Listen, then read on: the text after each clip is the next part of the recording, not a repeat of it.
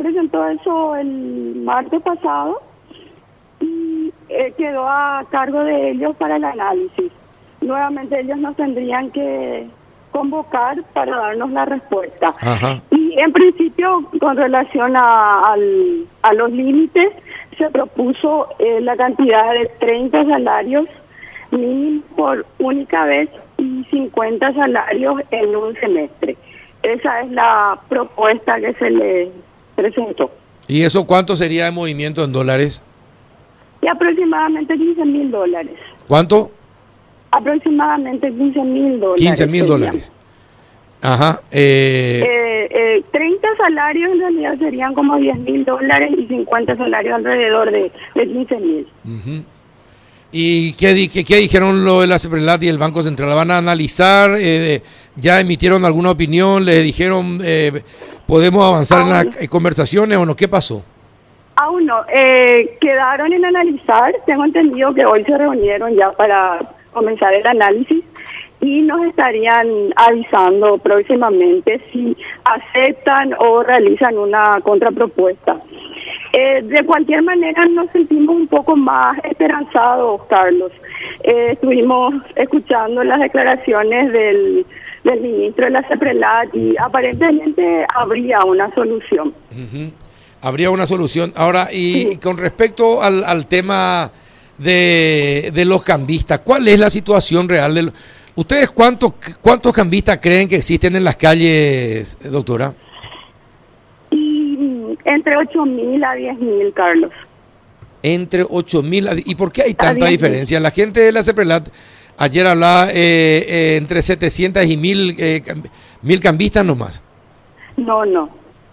nosotros hablamos, hicimos un relevamiento y a nivel país están allá por los... entre 8 a 10 mil.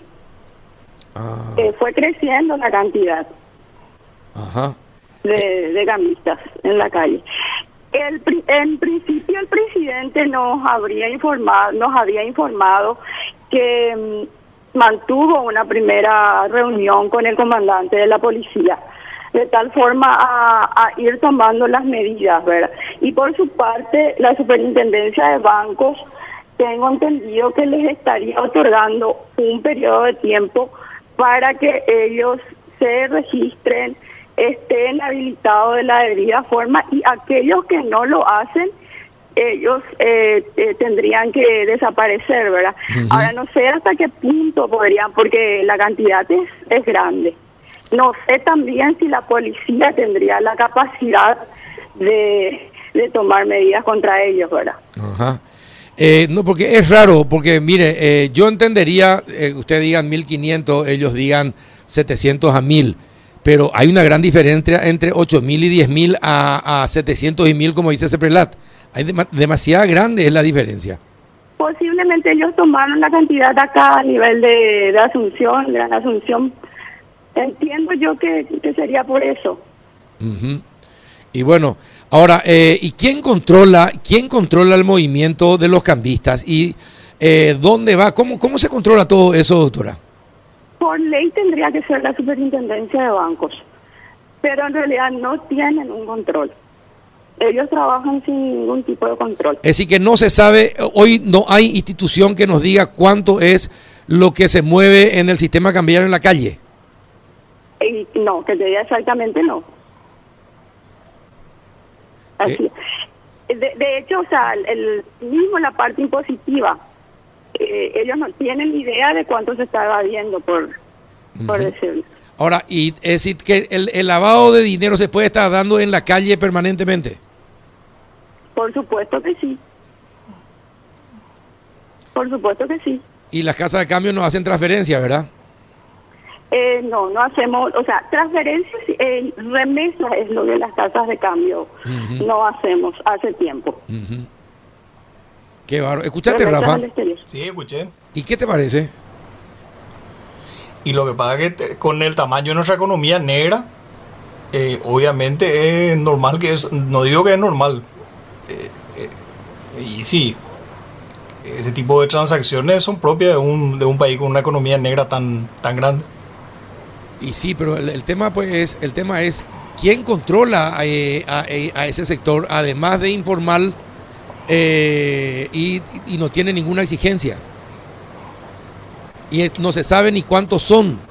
Eh, ayer yo le preguntaba, en el péndulo le preguntaba eh, si ellos sabían cuántos eran y no pudieron decir cuántos son los cambistas. Por ejemplo, Y sí. Y sí, porque no es una actividad formalizada. esa- ¿y cómo tributan, cómo tributan ellos? ¿Usted sabe eso, doctora? Tendrían que tributar, pero no lo hacen, obviamente. No. Ellos emiten factura, ¿Emiten facturas? no emiten. No emiten. No Bueno, emiten, entonces, no. eh, y- y- y casi imposible de controlarse entonces. Exacto. ¿Y ustedes qué proponen para una solución eh, entonces de ese sector? Bueno, no, nosotros en cuanto a ese sector no hicimos ninguna propuesta. Ahora sí le habíamos comentado al presidente del Banco Central de que, por ejemplo, en, el Brasil a esta gente se les prohíbe la actividad. O sea, no, ellos no tienen cambistas, eh, personas físicas que actúen como cambistas. En la Argentina la misma cosa. O sea, esos comentarios le habíamos hecho ahora.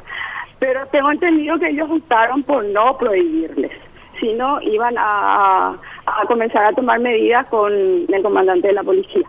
En principio, en principio esa es la idea que, que tienen, ¿verdad? Ujú, Sí.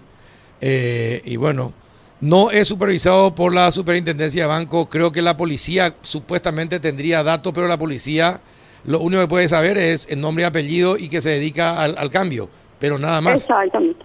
Aparte la policía está rebasada, Carlos, o sea, mm, tienen muchísimas otras actividades que están atendiendo, ni siquiera dan abasto para perseguir los delitos comunes y, y yo creo que menos podrían con ese tipo de, de delitos, ¿verdad? Porque una eh, esa es una, una cuestión así, ellos requieren de ser especialistas como para este tipo de delitos.